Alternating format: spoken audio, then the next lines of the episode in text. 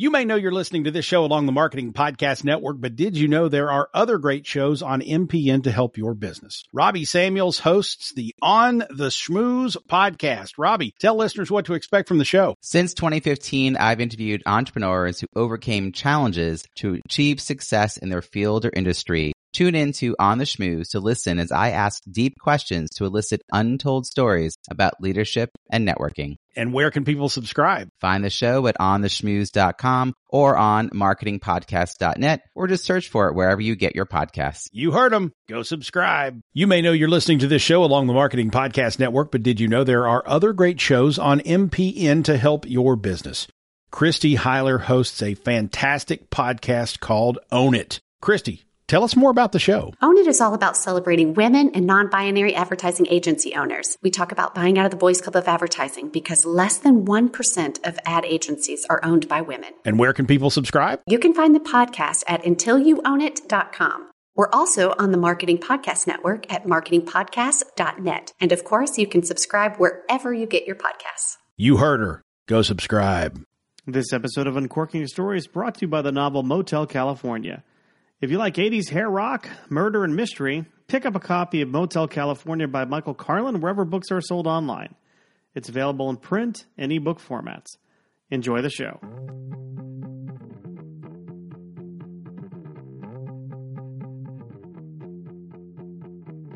Welcome to Uncorking Story. My name is Mike Carlon, and today I'm excited to share with you my recent conversation with singer songwriter Zaida Alfaro. Her first book, The Last Note, a Miami music mystery, was published earlier this year, and I had a great time speaking with Zaida about her life and experience as a first time author.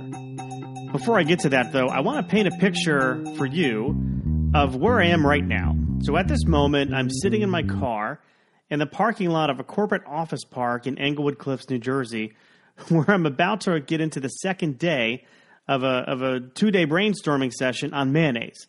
And this is funny for two reasons. And number one, just think about it. It's a brainstorming session on mayonnaise.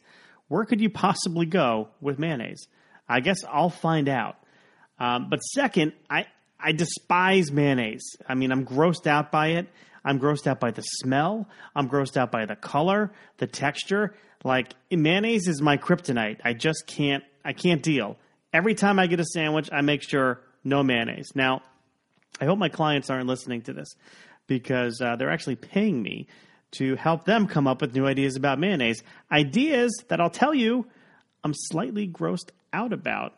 Um, but that said, this is a paying job, and you know book sales are good. Thank you, thank you all. Book sales are good, but they're not quite there uh, enough uh, to help put three kids through college. So I'm doing the brainstorming session on mayonnaise.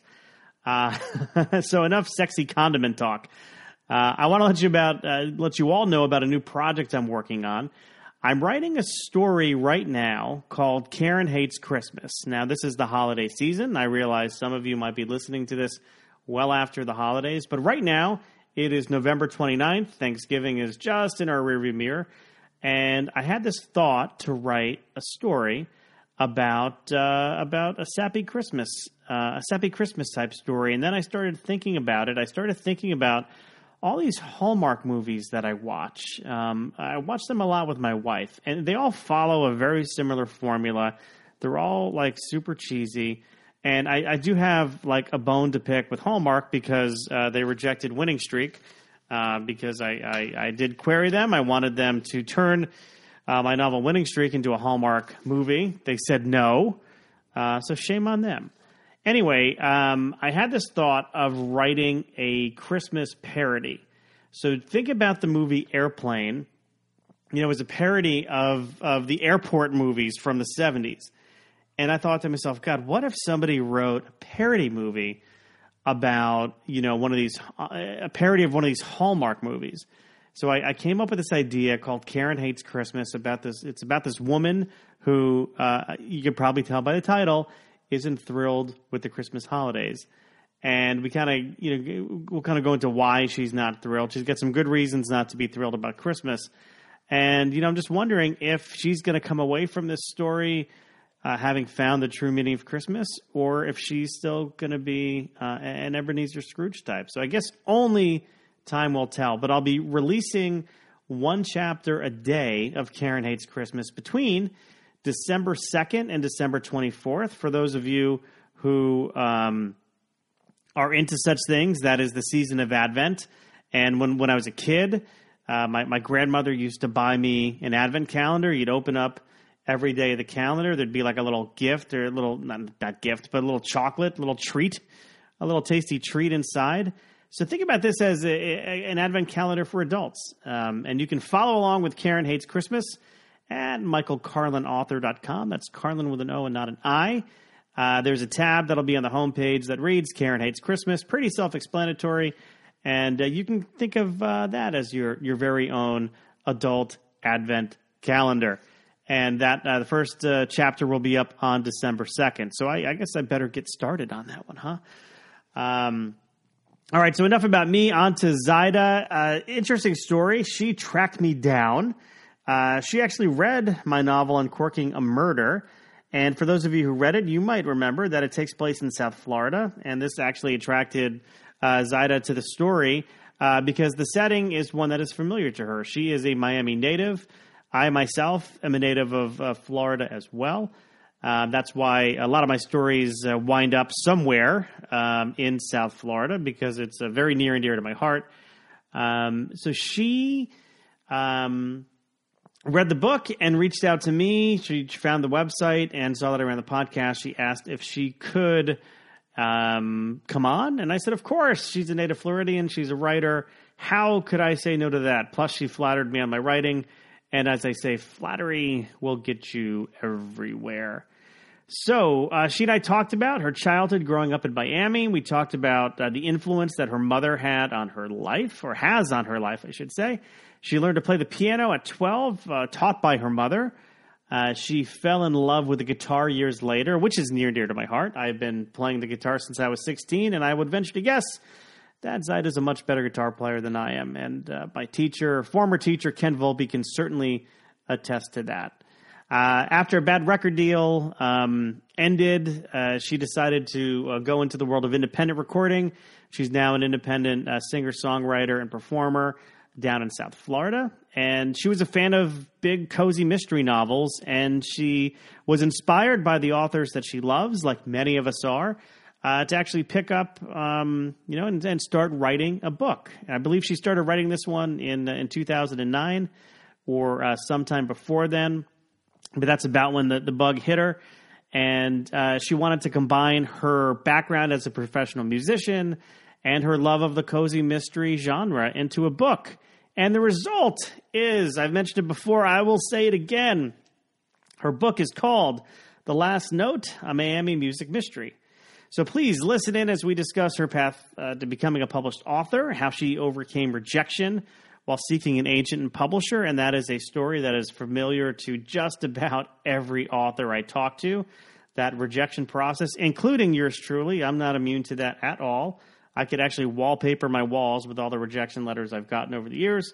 Uh, but we talk about how she overcame that rejection while while uh, while seeking someone to publish her book, and how importantly how her perseverance and faith in herself paid off with a publishing contract from Cozy Cat Press. So uh, that's very exciting.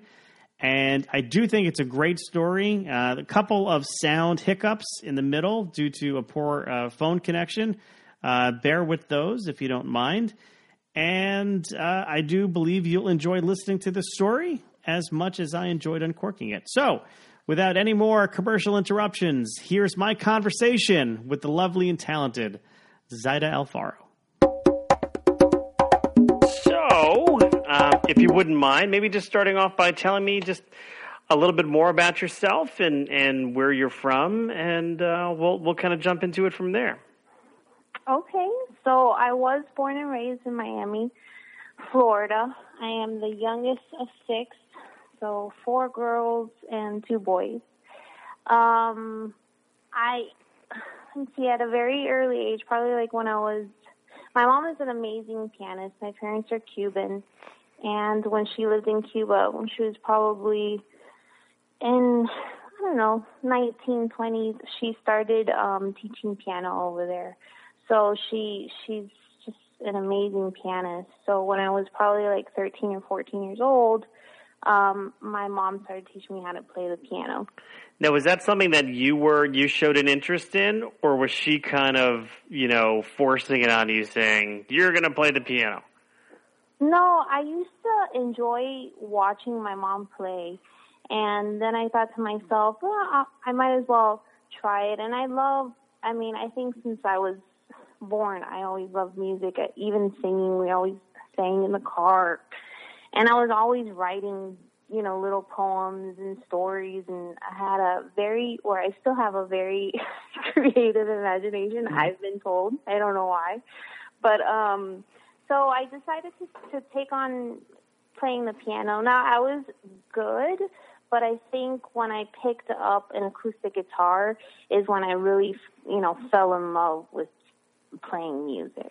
What do you think it was about the guitar that that kind of you know had you fall in love with playing music?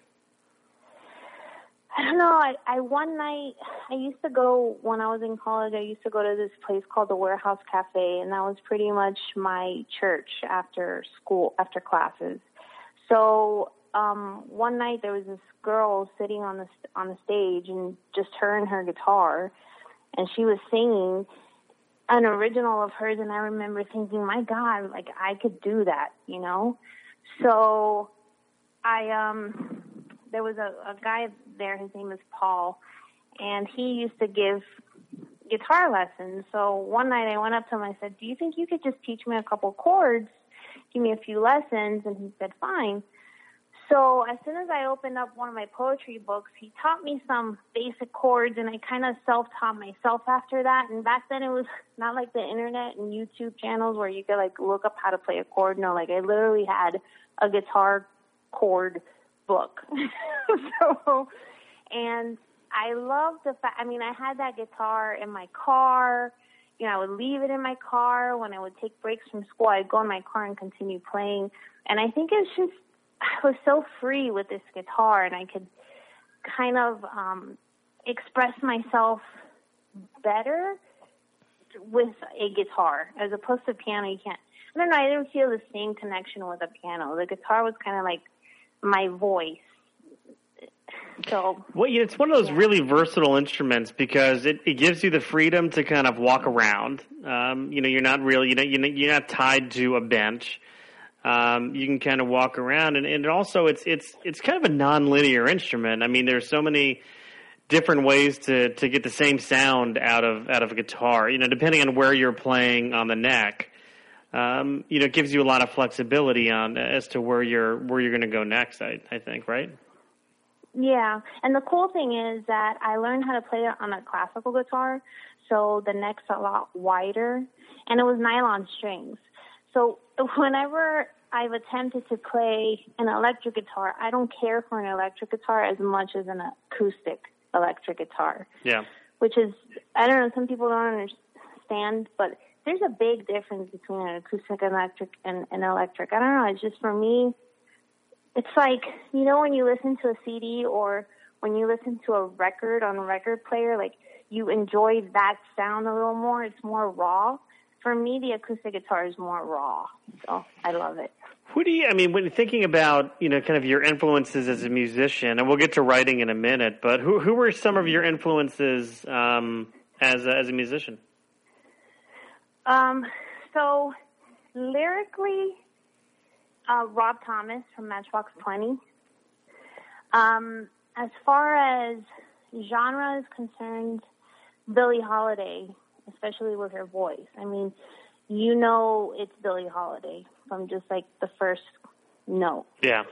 And um, I loved Sarah McLachlan as well. Um, she was a big storyteller, which is one of the things that I love doing, and Jewel. So it's kind of like a little bit of mix of everything. Yeah, but you know, th- three out of four I'd say are, are like '90s. Uh, you know, very very Yeah. '90s. You know, yes. hmm is that is that did, did you did you find yourself? You mentioned kind of going to college. Were you in college in the '90s?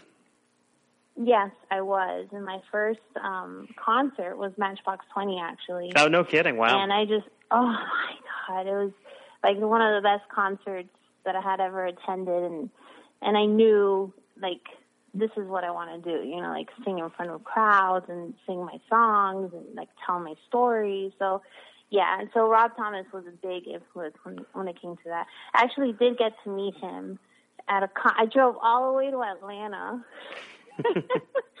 he performed he performed at Roxy Theater and I waited behind the alley where they let, you know, the musicians in for like a couple of hours and I finally was able to to meet him and he signed my book where I um wrote all my songs for my first record.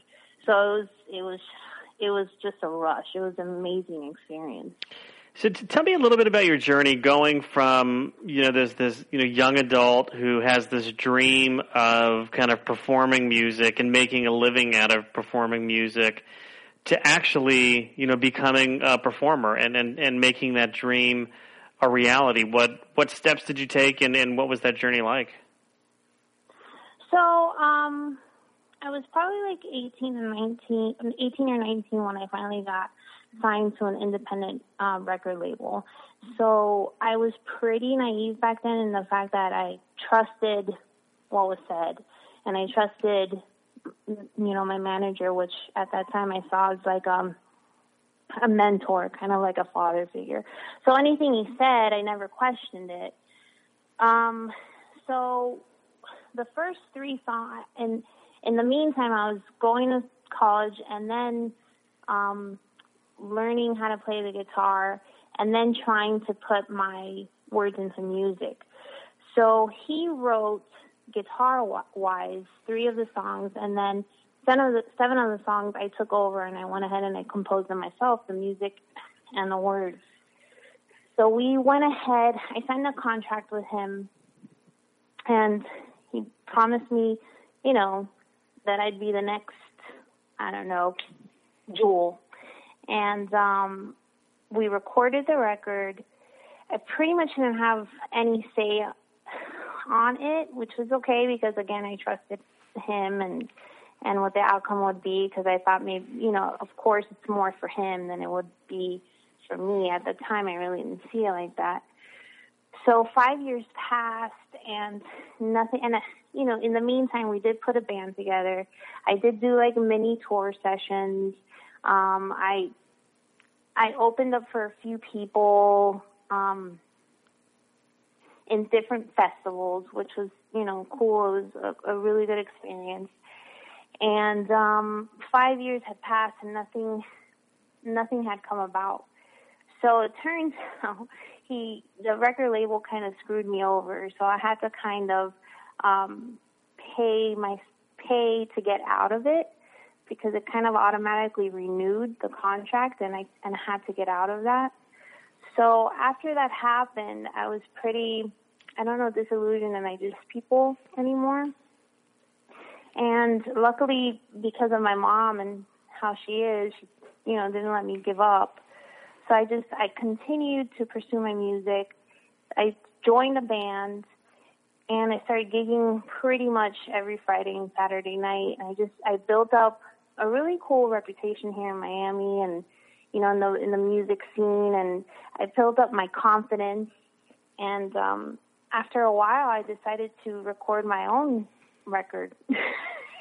They're like, okay, I'm going to be the one behind the board now, and I'll make the music decisions and creativity decisions and you know, my second record came out after that. So I'm wondering, you, you mentioned that your mother was very supportive, and, and I'm curious, you know, during that time where you know you're you're you're working hard for five years, you're not seeing a big return on on the time you're spending, you know, from that initial independent record deal. Did did, did your parents at all ever, um, you know, try to kind of dissuade you from from being a professional artist, or uh, was it a little bit different for you? No, not at all. Actually, the only thing that my dad asked for was um, a college diploma, and he he said, I, "I don't care what you do. You know, if you want to continue with your music or pursue your music, as long as you graduate from college. And and I did, and he hung that diploma, and they hung it in their house. like I didn't even, I didn't even see it, you know. So my parents, I mean, unfortunately, my dad just recently passed, but to this day, my mom still goes to my gigs. You know, um, when I visit the house, I still, you know, we, I still play songs and stuff. So they've always been there for me, and that's never been an issue. You know, my, and that's very, that was very important to me because if it wasn't for that, I would have given up music a really long time ago because I just, I, I guess I lost faith in people, and and luckily my parents helped me get that faith back. You know. Yeah, I was gonna I was gonna ask. I mean, you know, being in um, in the creative field, you know, you you need to. I mean, faith comes into into play in a in a few different um, a few different areas. I mean, it's it's faith in yourself that that you're going to be successful, but at some point you you, you need to have faith in an audience that they're going to continue to follow you and um, you know, faith eventually in the people who, you know, you, you put in charge of, um, you know, your affairs. Uh, and it sounds like you were, you were burned early on, but it, it, it sounds like it did come back for you. Yeah, it did. Um, and, and I'm very grateful for that.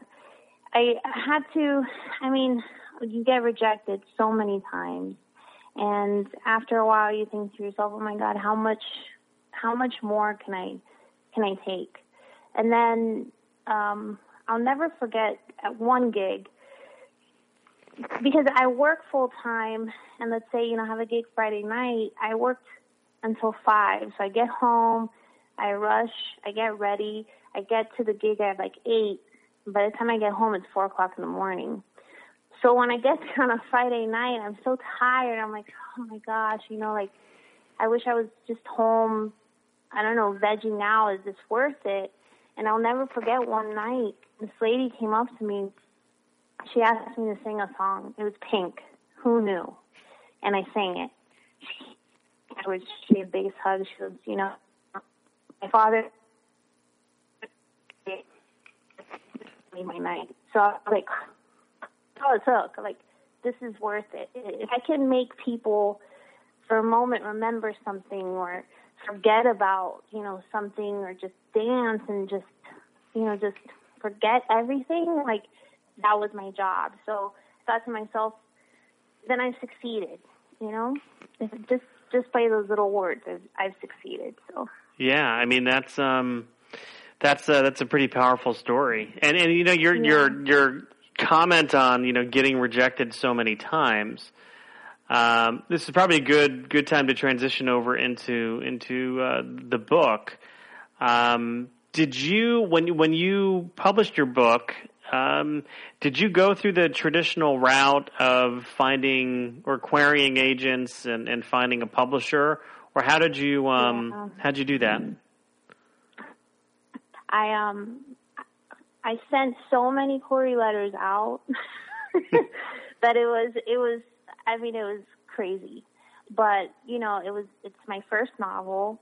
Um, I was really excited about it, um, and I rewrote it. I don't know how many times. I have so many drafts of this book, and um, but I had so much fun writing it because I re I read so many cozy mysteries that I was like I sh- I should just write one, you know, like so um, finally, a couple of years had passed, and I thought to myself, and I was rejected and rejected, and and unfortunately, you're not told why. Like I always wanted to say why. If you tell me why, I could fix it, you know, and and make it work, you know. So, but so one day I I had told my sister, she, I I told my sister everything.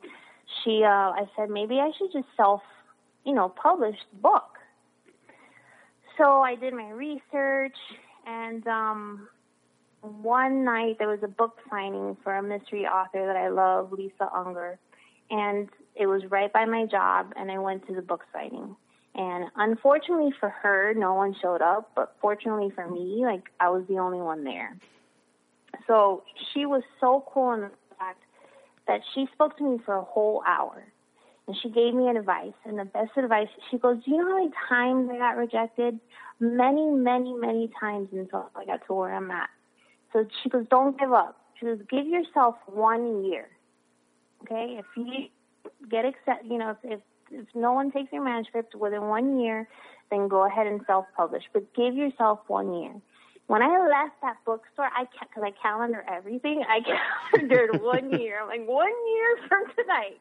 If I don't get picked up, I am self-publishing. And like six months later, I was uh like the publisher, Cozy Cat Press, um, accepted my manuscript.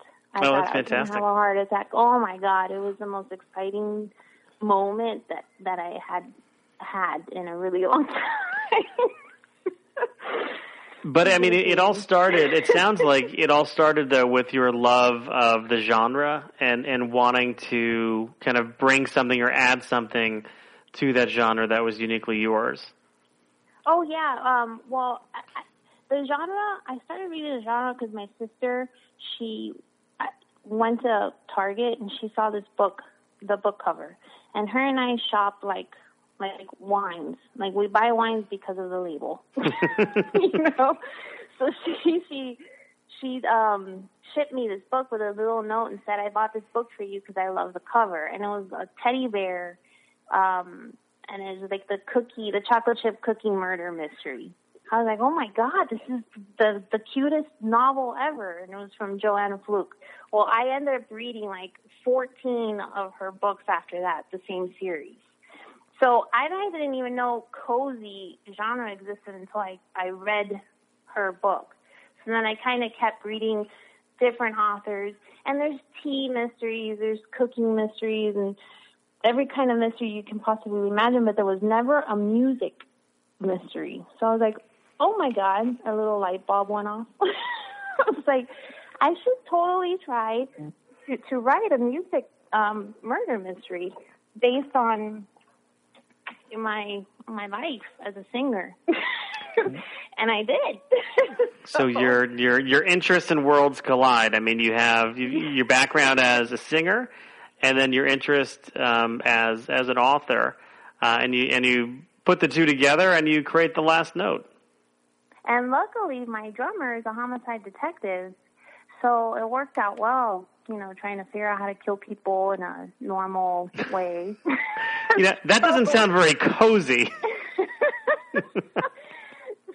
so, um, I asked him five thousand questions, so it was it was cool. You know, cool to have him as backup. I'm surrounded by police officers, like friend wise, which is good. And I work at a law firm, so I know criminal attorneys. and so I'm I'm good at interviewing people and getting you know the the details of it. So it was yeah, it that was important that that I do have a homicide detective friend. You know, it, it, interesting because you know I, I write you know in um, in sort of the, the the mystery genre as well. I also write comedy, Mhm. but you know I often you know joke with people and say if if the FBI came and looked at my browser history, uh, you know, in my in my computer. Uh, they would probably arrest me on the spot just because of all the random stuff that I have to look up. I don't have a friend who's a homicide detective, so I've got to do a lot of research on, you know, how to kill a person this way and what happens to a body, you know, after so much time, and you know, just, you know, stuff about embalming and stuff. So it's a little funny. What did you, as as you started, as you started to write the book? I'm curious as to what your process was. Did did you have an outline? Did you outline it ahead of time, or did you just kind of kind of make it up as you went along? So I did have an outline. I know this is going to sound um like dorky, but but I am. But I I love synopsis. Like when I look for a movie, I love reading all the synopsis in a movie. That's what gets my attention. If it has a sucky synopsis, I'm not watching the movie. So before I started re- uh, writing my book, I had the synopsis of my book. So I, I did have the outline. I had who I wanted to kill. Um, so it was it was now I had to kind of fill in the details. But uh, while I was writing it, um, I fell in love with certain characters that I didn't even know that I would fall in love with. You know, like I, I made their character a lot bigger than the actual main character. So it's kind of funny when I do ask people, I love asking people first, did you figure it out? And then second, who's your favorite character? And a lot of a lot of people hesitate because they don't want to say they want to say like Vi, which is kind of based off me, but they always say Alexia, which is Vi's sister in the book, but that's really like I based her off my sister. But you, you she, I mean, the banter is so funny between us because it's how we are in real life. So they kind of fell in love with her character. I'm like, I don't feel bad for that because I fell in love writing her, you know, like, so, so yeah, to, to make, I don't know, I just, I'm sorry I went off, but I, I did have an outline and I did have a synopsis and I just filled in the blanks. And did you did you find that it changed at all as you were writing the story? Did did it end differently than you thought it was going to end, or did you pretty much stay true to that synopsis? No, it, it changed. Um, I made it a little bit more complicated, which is really cool because a lot of people figure it out, figure fifty percent of the hundred percent because it, it gets a little complicated, but that's what I like. Um, so it did change at the end, which made me it made me happy and excited considering that I changed it so many times that the final outcome was a good one. So so far I've gotten not I don't I haven't met any a reader that's figured out a hundred percent, which makes me excited. Well, that's good. That then then you did your job Yeah. well.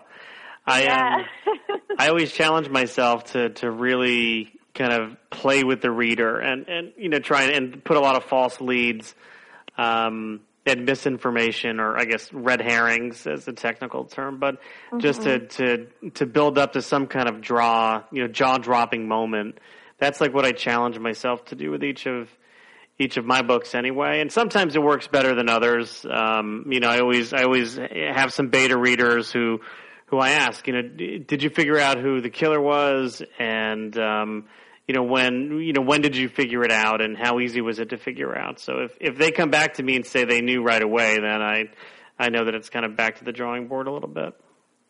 Well, I didn't figure yours out, by the way. I just finished reading your novel. Oh, the uh, uncorking a murder. yes.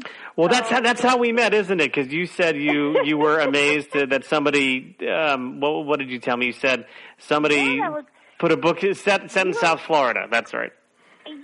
I was reading your book, and you kept mentioning like Oakland Park, and I, I, I, I'm telling you, like I pictured the drawbridge because sometimes I get that stupid bridge on the way to a gig, and I'm like, oh my god.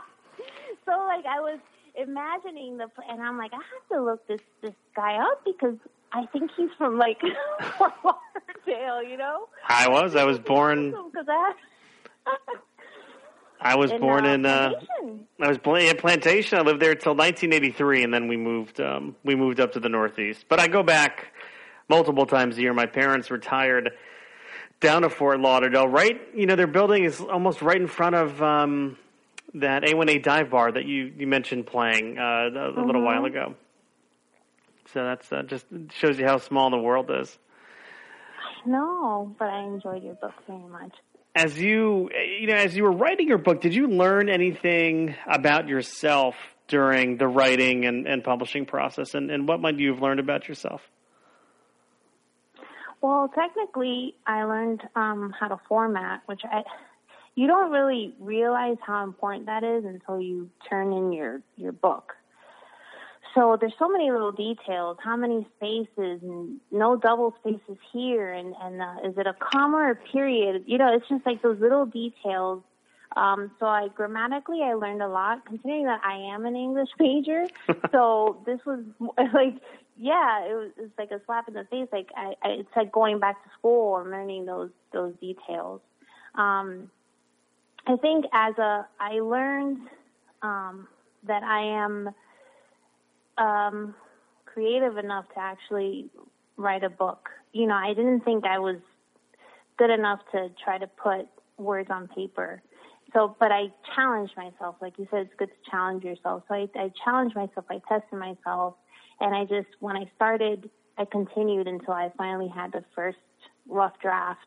And I looked at the book and I was like, I, I could do, I did it, you know? So the fact that I challenged myself and realized that, hey, I can also be an author maybe someone will actually like this um, was pretty cool that I had that. I don't know, like I believed in myself a little more than than I used to. So that was I learned that. And and how important? I mean, I know you're from the Miami area, but how important was it for you to have the actual setting in Miami?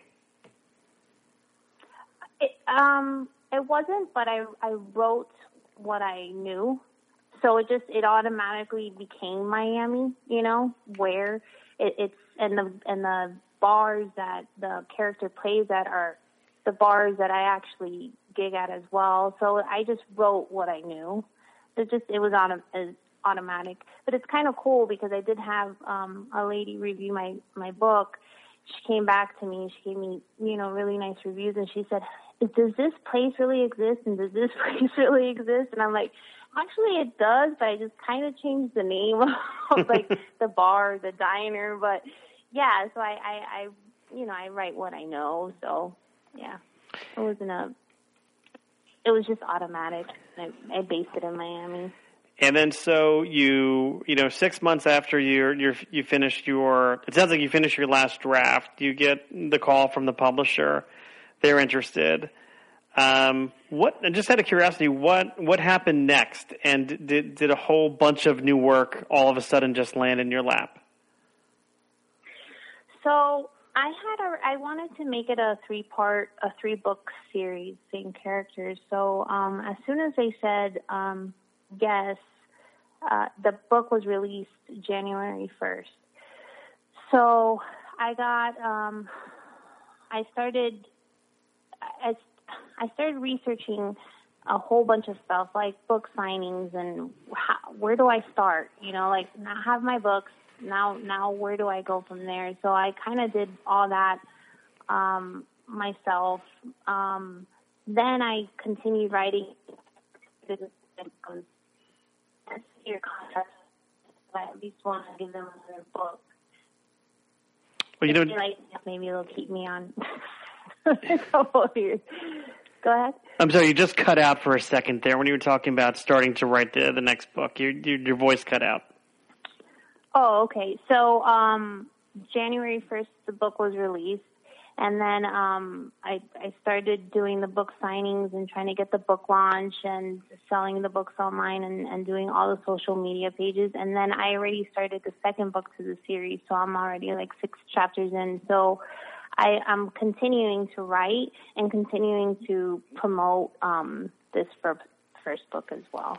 So it's just been nonstop, but in a good way. Like I'm overwhelmed, but in a positive way. The um, you know, it's interesting. I, I I talk to a lot of different types of authors. You know, on this on this show, everyone from independents um, to you know people who are very early in their career to people who are very very well established and have like 40 million books in print and they they all tell me something similar which is it's the promotion that takes up a lot of their time. And, and even those who are with these very big publishing houses, you know, it's still uh, really mm-hmm. on them to do most of their own promotion. Um, which is, uh, which I actually find somewhat consoling because, you know, just like you're talking about, I, I mean, I, I do 100% of my own promotion and I, I made a lot of mistakes along the way. Um, some of them more exp- more expensive than others.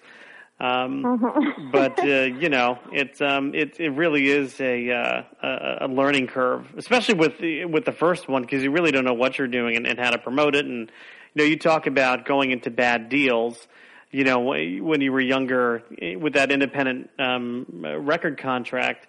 I mean, I made some terrible mistakes. You know, promoting my earlier stuff. You know that that cost me a fair amount of money, which. Um, you know, is uh, unfortunate. But at least now I, I know not to do some of those things um, right anymore. What's what's worked out most for you in terms of like getting the word out about um, um, about the last note?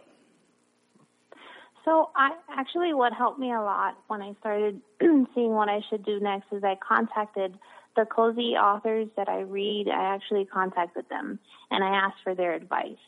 And these women are so cool because they actually take the time to respond, you know, like, and actually give you advice. so that helped me a lot, like um, asking different authors what you know how how should how should I promote my book. So what's helped a lot is I love doing graphic design, so I like doing like little videos and putting posters together, and you know, so I'm constantly on Facebook, Twitter, and Instagram. And I really do use social media specifically just to get the word out because I have I also have luckily have a great music fan base. So a lot of the people that come out to see me gig have also been to the book signings, have also like promoted my book, you know, through their sites or through their pages. So I'm just I'm always constantly just putting out a link or putting out the you know the, the uh, book cover on on Facebook or putting out a store link and just kind of like you know when when you see something so many times you're finally like I'm just gonna get it. Kind of thing you know? So I'm I'm hoping that that if I keep doing that keep doing that people will share it more. And you know I've I've done the virtual book tours which is kind of cool. Um book cover contests like you just and sometimes I read like don't do it. It's a waste of time. But you know, I tell you what, you have to try everything because there's going to be that one person out there that's going to say, "Hey, you know what? I can, I'll help you out." You know, it's kind of like what what I with you. I was lucky enough. I mean, I literally just looked you up just to see where you were from. And I'm like, oh my God, he has a podcast. Why not just send him an email? You know, like, what do I have to lose? Another rejection? And look, here we are tonight. I mean, you have to try everything. You know? Well, you, you have to be, you know, you have to be your own agent in that regard. You know, you, yeah, and mm-hmm. you have mm-hmm. to, you know, again, that's where the faith comes comes back into play. It's you have to have faith in yourself and and have thick skin almost to handle, you know, to handle the rejections that will come. I mean, you know, just like you mm-hmm. mentioned with query letters, I, I could wallpaper my office with with those form letters that they send you back. And you're absolutely right. They don't tell you why they don't want you. They just say that you're not a good fit. They don't tell you what a good fit is, but that's because, you know, it's a form letter and, you know, they probably mm-hmm. really didn't even read what you sent them anyway. So, yeah, um, I agree. So what's next? What's next for the? Uh, it sounds like you you do want to you want to turn this into a series. H- how deep into book two are you right now? So I'm up to chapter seven. I haven't figured out the second person I'm going to kill kill off, but I do have the synopsis and I have the outline. But the really cool thing that just happened is, um, so my publisher, Cozy Cat Press, they, um, her, her name is Patricia Rockwell. She's she's a really cool lady. She has this idea to write a book, um, uh, 22 authors with 22 authors. So each chapter is an author. So I decided to try it out. so I signed up for a chapter. And so, for example, one author uh, started chapter one. So every, you know, we had a certain deadline to follow. And when the deadline was up, she would send that chapter over, and the next author went ahead and and um, wrote her or his chapter based on the first one. So I was like chapter 13. Well, the cool thing is that we just finished the book and she's releasing it December 1st. Mm-hmm. It's a cozy mystery called The Wheel of Death. And I'm actually one of the authors that participated, so that's really cool as well. I've never seen a publishing house ever do that before, so that's a book that's coming out. that I'm kind of in there. Well, that's exciting. I know. I'm really. I'm going to order like 20 copies for Chris and give them out as gifts. But um, and I'm going to try to finish um the second book I want I wanted to finish by December, but it's not going to happen. So I'm hopefully going to finish it by February, so I could start the whole editing process and and everything. And then that can be a hum- uh, humbling process, can it? Oh yes. it's so exciting when I have to read my I, my book twenty thousand. so yeah, that's that's the next step. Oh, very good. Well, I, I always like to end the, these types of conversations with um, kind of words of advice, and and I, I want you to imagine that you are, um, you know, you, you, have the ability to write a letter to your younger self. Um, you know, pick a year, but but maybe I always think about you know my teenage years when I was kind of most vulnerable. But if if you could write a letter to yourself when you were a bit more vulnerable, what are some of the things you would put in that letter to um, kind of tell yourself? And you know, what, what would your future self? What would you want your future self to tell your past self? Most importantly, don't give up on yourself. It's going to be hard. Um, trust people, but to a certain extent. Um, listen to what the little voice tells you when it comes to instincts and people, and be open to. Um, don't be afraid. Don't be afraid of what the world is going to throw at you. Sometimes it's good and sometimes it's bad, but that's how you learn. And you have to just get back up. And most importantly, be confident. Because sometimes that's, if you lose that, then you just, you lose the faith that you have in yourself. I think that's what I would tell myself. Well, those are very good, uh, very good piece of advice to, to, to pass on to anybody. Um, you know, particularly, I mean, obviously yourself, because that's how I worded the question. But you know, even aspiring authors, you know, people who want to do what you've done. Um, you know, aspiring authors or inspiring musicians. So, very, very wise words. Thank you. And any um, any gigs coming up that you want to talk about between now and the end of the year? No, so I decided to take the from the rest of the year off right now. I have to I have to uh, relax my brain for a little bit, but um, but I will keep you posted because I would love to meet your parents. well, you know they are eighty six and eighty five. I don't know how they're their the, mobility isn't part of their their strong point anymore. Um, but we'll, uh, we'll send them a, a car. well, there you go, there you go. But keep me abreast because I do find myself down there quite a bit, and I would love to make one of those if uh, if it's at all possible. Yeah, that would be awesome. But no, the rest of the year I'm just kind of taking a break and you know, you have to revamp yourself and your brain and, you know, start fresh in the new year. So I think that's that's what I'm going to do. Well, I wish you well with that. I wish you well with uh, with this book, and of course, writing the second one, getting it done by February. And um, I wish you a great uh, holiday season. Thank you so much for having me on your podcast. You are welcome. This was awesome. I really, really appreciate you taking the time to, to interview me. So that that's um that's pretty amazing. So that's my conversation with Zaida. I hope you enjoyed it. Uh, she certainly has a lot of enthusiasm for life, which I love to hear. Um, she uh, is definitely a little free spirited, um, but you know, for for the struggles that she had in the earlier part of her music career, she really kind of restored her faith in in other people, certainly her faith in herself, and it's paid off with a, a tremendous novel. Um, so I hope you all enjoy this conversation. If you want to learn more about Zaida, please go to zaidamusic.com. That's Z A I D A music.com. And if you want to learn more about me, author Mike Carlon, please feel free to visit michaelcarlonauthor.com. That's Carlon with an O and not an I.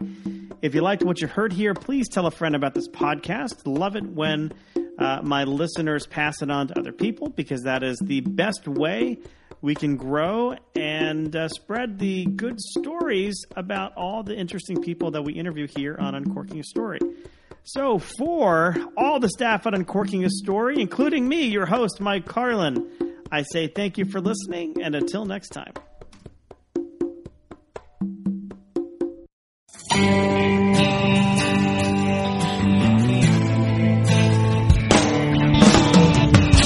So many faces,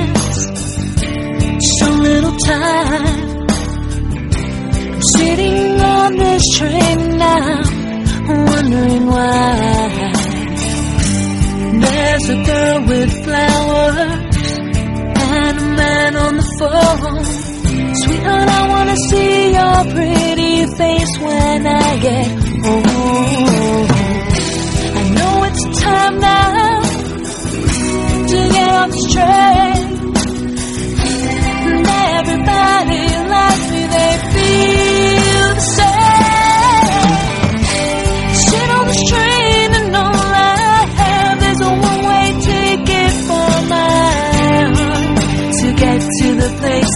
Long to be. Sing on the train with my guitar, and I watch my life just pass me by, along with the people around me. There's a man who's sleeping. Where could he be? I'm looking out the window but there's nothing there to see. Time is passing by. What should I say? She's been crying and I want to take her away. Know it's time now to get off train. And everybody like me, they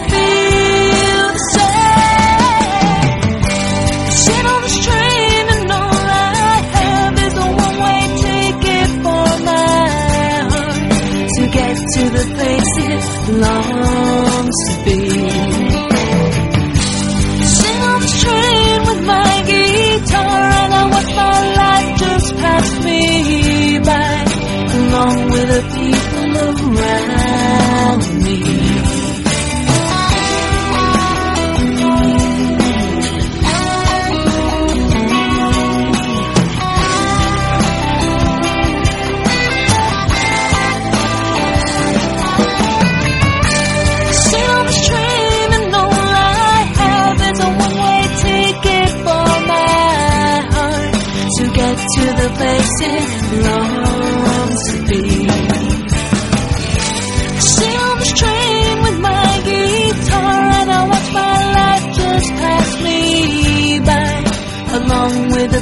Around me.